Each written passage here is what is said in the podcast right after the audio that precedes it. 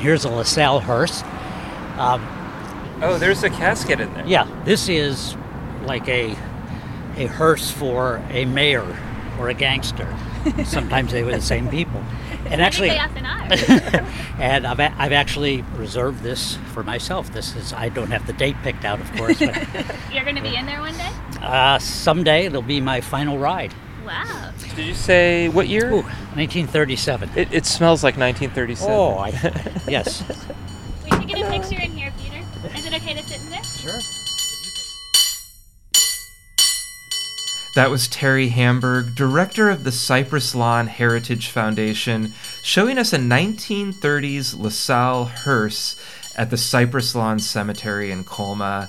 This episode is not what I expected, Heather. How did we meet Terry? Well, we decided a few weeks ago we wanted a special Halloween episode, and no better place to record that than a cemetery. So I started Googling around and um, was trying to find someone at the cemetery who could give us a tour. And Terry's name popped up, left him a message. He called back immediately, was like, Yeah, I do this all the time um, would be happy to do it for you. So we did it. And he was super fun and knowledgeable, and um, it was a good day. Yeah, so much fun. I, I think our intention was to get some ghost stories, but it went in a different, better direction, including the violent history of editors of the Chronicle. Yes, there are so many famous people there, including a number of people related to our newspaper. Um, you want to hear a list of some others? I would love to. Okay. Izora Armstead a singer from the Weather Girls, Raining Men? Don't you like that song? Mm, definitely. Hallelujah. it's Raining Men.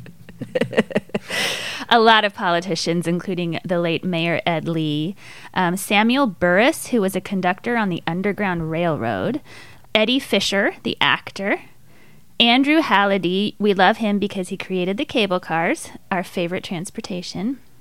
The late Mayor Ed Lee, who is obviously a recent addition, R.I.P. Mayor Lee, James Van Ness, another mayor, Lefty O'Doul, Betty Ong, who was killed in the September 11th attack. She was a flight attendant. So, yeah, a lot of um, important people in Bay Area history. Yeah, I was surprised. I mean, it just seemed around every corner there was someone new. There's a lot of them in this episode. Semi spooky cemetery talk coming up with Terry Hamburg, who we should note is also the author of Quotable San Francisco Historic Moments and Memorable Words. Um, we found that out at the end of the tour. Yes, and he quoted you because apparently you're very quotable. I'm not in there, so I guess I'm not that quotable. this is going to cause a rift. uh, it's a very total SF book. We recommend you check it out. I'm Peter Hartlaub here with Heather Knight, and this is Total SF. Thank you very much.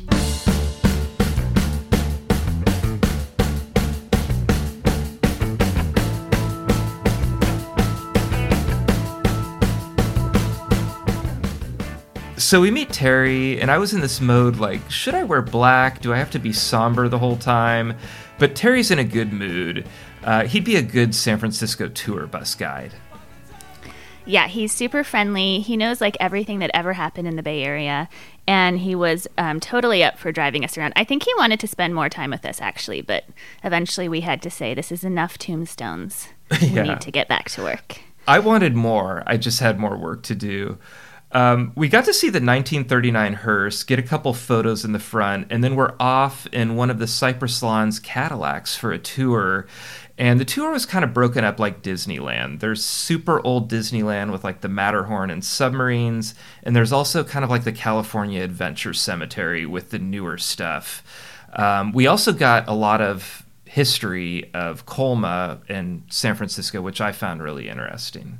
Yeah, so um, San Francisco basically decided it wasn't going to hold buried people anymore and move them all to Colma. And now that is known for um, having 17 cemeteries. And according to Terry, two and a half million people buried there, which is about 1,500 times more than people who are living in Colma. So definitely the dead are winning out. And we heard all about the bodies moved from the Laurel Hill Cemetery from 1937 to 1948. The cemetery was relocated from San Francisco to Colma.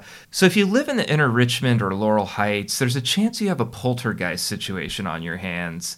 We got all these stories, getting out of the cemetery caddy occasionally, and Jerry started us off with two great offbeat stories, including a decapitation and a Hell's Angel tale. But a man named Phineas Gage is here. And actually, his body is here, but not his head. What happened is he, he, was, um, he was a munitions expert.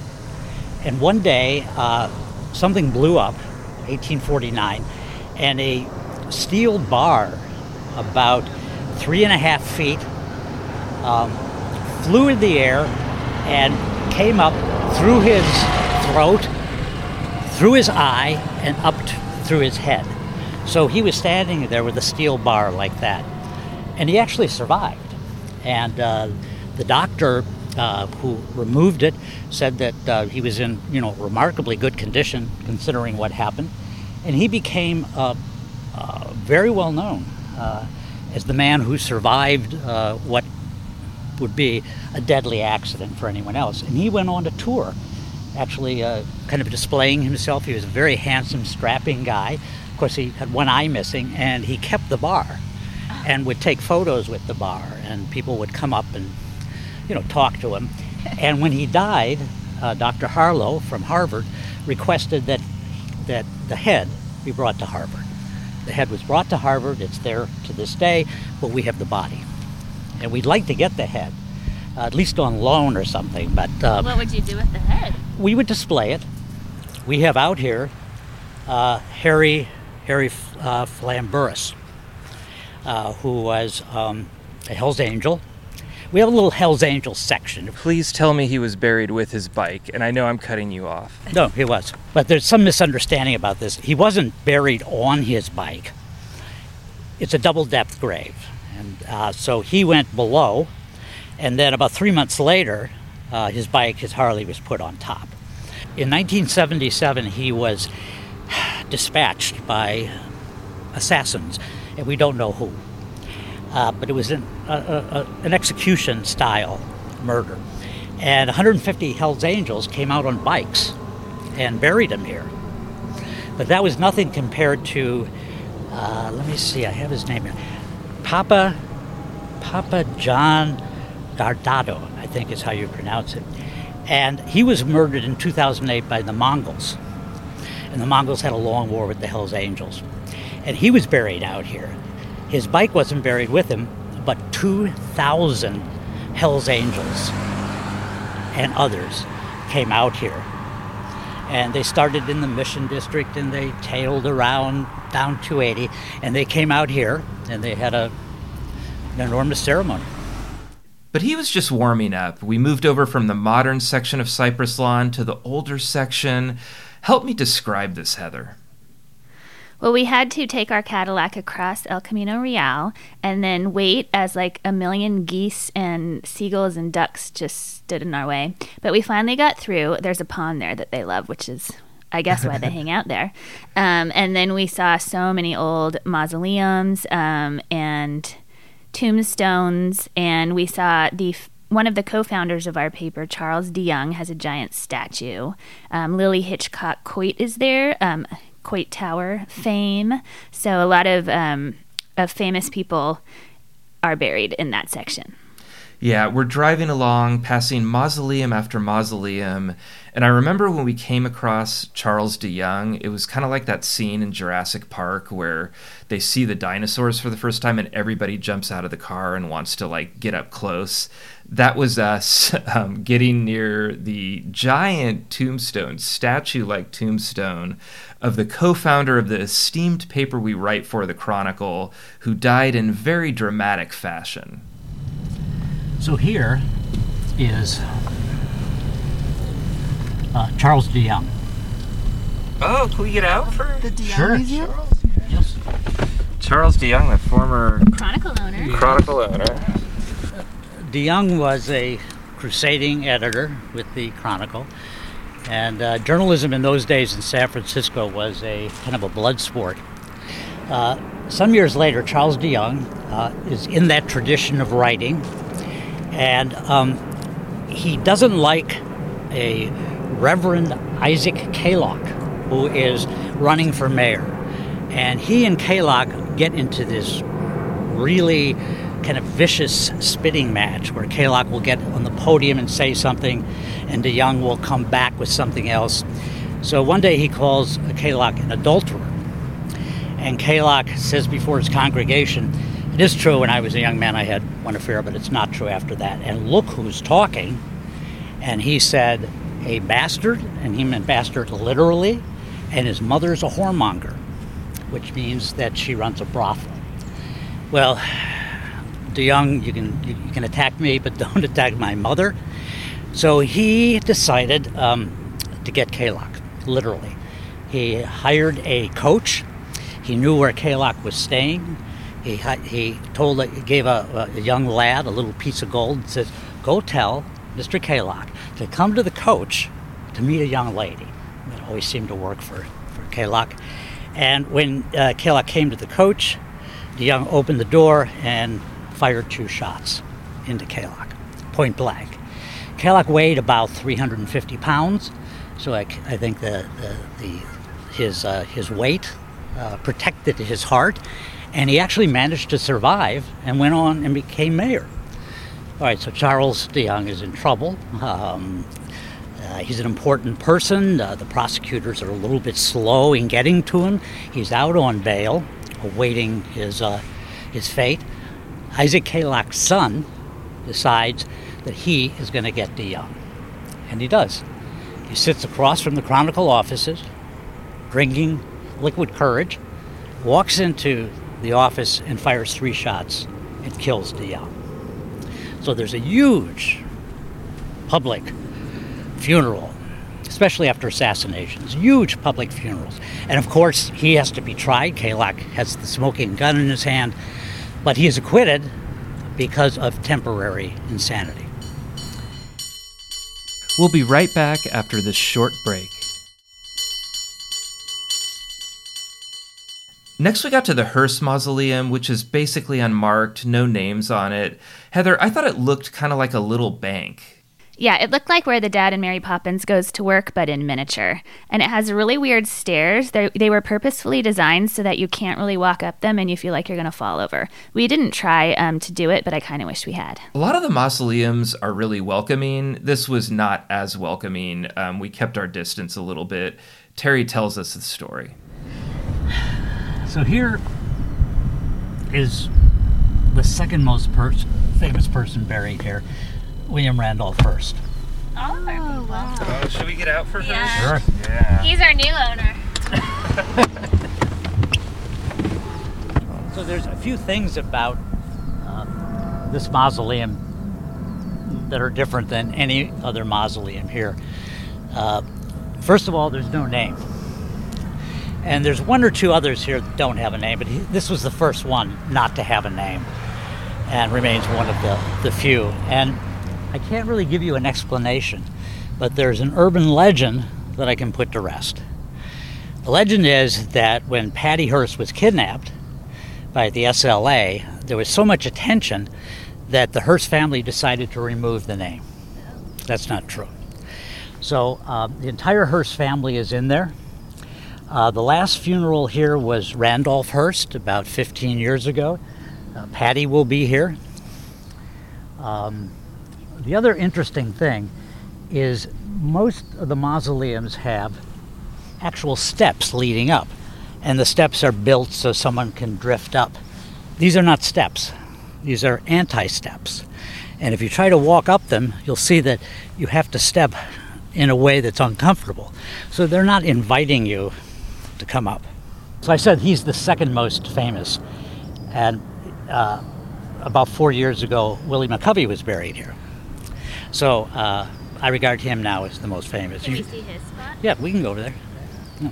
If you were to go to 10 people in San Francisco and say, Who is William Randolph Hearst? I think six or seven would, could identify. Yeah. You say, Who's Willie McCovey? It would be 10 out of 10. Well, we uh, we appreciate them both. Uh, Willie McCovey's name is not on our paychecks, but but all It's a very handsome mausoleum. It's a beautiful mausoleum. It's a mausoleum worthy of our newspaper chain. Thank you. how did this tour make you feel about your future burial plans, Heather? Are you are you saving for a mausoleum now? I am not. Terry told us that the fanciest ones can run four million dollars. I don't have that for a house, let alone for a home to be buried in. Um, and he's like, well, if you really scale down and go the cheap route, it can you can get away with one million dollars. So um, I don't really think that's going to happen. I think I'm probably going to go the scatter the ashes route. Yeah, that was my old plan, but I really like these mausoleums. So I came home and I told my kids, sorry about college, but I really want a mausoleum when I die. So, um, and they took it well. No, I, I'm totally kidding. I, I was like, wow, that is so expensive. I think I will be someone who visits mausoleums. Uh, you can scatter my ashes over uh, Red's Java House or Beep's Burgers, hopefully, when no one's eating. That would be kind of gross. Yeah. Well, we'll finish the Hearst slash Chronicle history with Terry's story of Adolf Spreckels and Michael DeYoung, a story of romance, sensational journalism, and more gunfire. Claus Spreckels was the sugar king of, uh, of the world. Claus Spreckels had a son, Adolf, and Adolf um, married a young lady named Alma de Bretteville, and she was um, a pretty wild thing in her early days. She was six feet tall, absolutely gorgeous, and was a risque model, as they called it back then. And she was the model. If you go to Union Square, and the uh, the uh, Admiral Dewey Monument in the center of Union Square, you'll see a lady on top, Liberty. That's Alma. She posed for that. So Adolf fell madly in love with her. Uh, he was maybe 25 years older, but that didn't stop him. The, the problem was she was not from high society. She was just a, an average gal, and she was always resented in high society. But Alma was an art collector and very serious art collector. She became a, a, connoisseur, and people would come to her for advice. And she loved French art. She loved Rodin, uh, and she finally collected so much stuff they didn't know what to do with it. And she said, Adolf, why don't we build our own museum? You know, those de Youngs, you're always complaining that the de Youngs are doing more philanthropic work than us. This is our chance to do something. And so that is the origin of the Legion of Honor. So, Michael DeYoung, who took over from his, uh, from his brother, uh, carried on the tradition of hard hitting journalism. And he decided to go after Claus Spreckels. And he did a series of articles about his plantations uh, in Hawaii. He said uh, it's all run by slave labor. They are uh, bilking their investors, and it was some pretty nasty stuff. So Adolf said, That's the end of it. He walks into uh, Michael DeYoung's office, pulls out a gun, and shoots him three times. The first shot wings him in the elbow, second shot gets him in the shoulder, and the third shot actually enters in front of his heart. But it so happens that at that moment, Michael had a bunch of children's books that he was clutching like this. And the bullet went through the children's books and didn't penetrate that far. So he fell down employees rushed in. They saw Adolf like this. They shot Adolf. And when all the gun smoke settled, no one was dead. So Michael went on, but Adolf, of course, has to be tried. And he was acquitted. Temporary insanity. That seems to be a theme here. It's, it's a theme shoot and temporary insanity. There's another theme here uh, support your local independent bookstore. buy a bunch of children's books. It may save your life someday. Yes, yes. And then we finished with baseball and Lefty O'Doul. This was the most serious Terry got on the tour. Um, I knew the name Lefty O'Doul. It's on a bar, it's on a bridge. I knew he was a manager and baseball player and beloved, but I didn't know about the controversy involving him not being in the Hall of Fame. Yes, I think I've never heard the words incredible injustice uttered in one conversation as many times as Terry used to describe the fact that Lefty O'Doul is not in the Hall of Fame. I am on the Lefty O'Doul crusade because the numbers, the statistics are right there on the tombstone. Uh, we'll we'll cut to Terry here and let him describe it. But not in the Hall of Fame. Not in the Hall no, of Fame. it's, That is an it's an injustice. incredible injustice. It hurts me to be here and look at that. Well, I, I feel like we need to do something about it. Is it too late? No, you, they, they can always give him an honorary status. I- I'm, I'm having a Field of Dreams moment. Like, ease his pain. ease his pain. Well, if the Hall of Fame is listening, Total SF supports Lefty O'Doul. Yeah. Yep, you could you could start a campaign. Yeah. I, I, I just, it feels like the beginning of a journey right now. So we finished the tour on hallowed ground, the final resting place of Willie McCovey, one of the greatest celebrities and just brightest lights in San Francisco history. So when when he was buried, they um, they didn't want the family said please don't tell anyone um, that he's being buried today, or we'll have crowds of people. So it was very hush hush. There were about hundred people. Um, uh, all of our uh, we had our we, we provided pallbearers and they were all dressed up in Giants uniforms, and uh, I, I I was one of the ones that could attend, and um, and I was waiting to see some big stars, and limousine pulls up, and out steps Barry Bonds, and then he puts his hand in, helps out Willie Mays. So here you have McCovey passed, Bonds and Mays together. And for a baseball fan, it's like, my God. and uh, they were going to have a big party for him at Candlestick afterwards. So that's where everyone was. I, I was looking for, you know, Kuiper and Kruk and.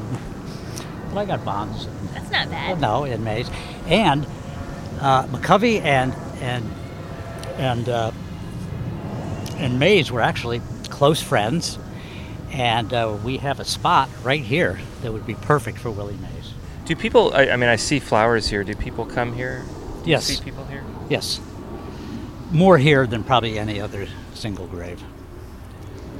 Most people don't even know he's here. They knew you, you were here, uh, there'd be more. I've never visited a cemetery before. I've been to a cemetery, but I've never visited one sort of as tourism. I never had a full goth phase.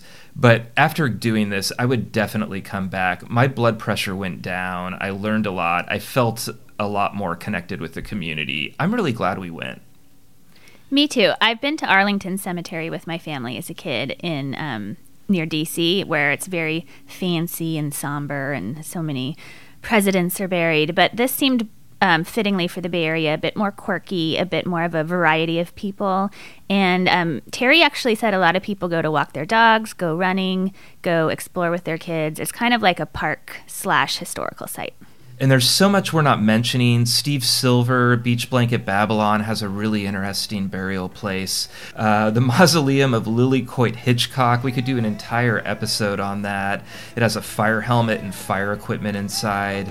Um, she gave one third of her fortune for the beautification of the city. And just being with Terry, I learned so much. He's such a great guy.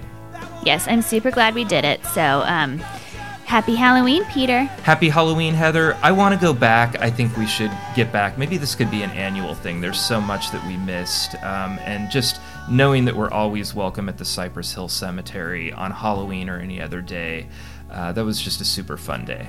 It was.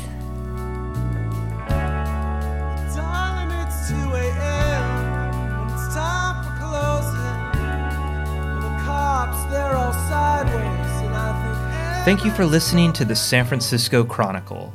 Total SF is a production of the Chronicle. Our music is The Tide Will Rise by the Sunset Shipwrecks off their album Community and Cable Car Bell Ringing by eight time champion Byron Cobb.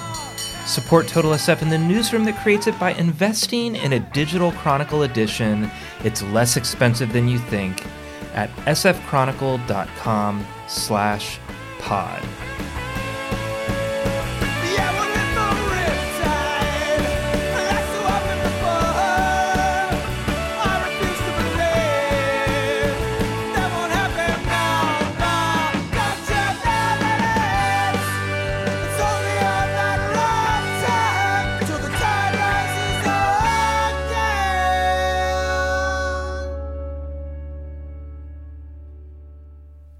Was Terry Hamburg, director of the Cypress Lawn Heritage Foundation, showing us a 1930s LaSalle hearse at the Cypress Lawn Cemetery. Hearse. No, no T. Hearse. I said hearse, didn't I? You said Hearst, like our company. Oh, I think you're wrong, Heather. No, just kidding. All right. Three, two. Is, uh, uh, Freudian or something. I don't know. Three, two. That was Terry Hamburg, director of the Cypress Lawn.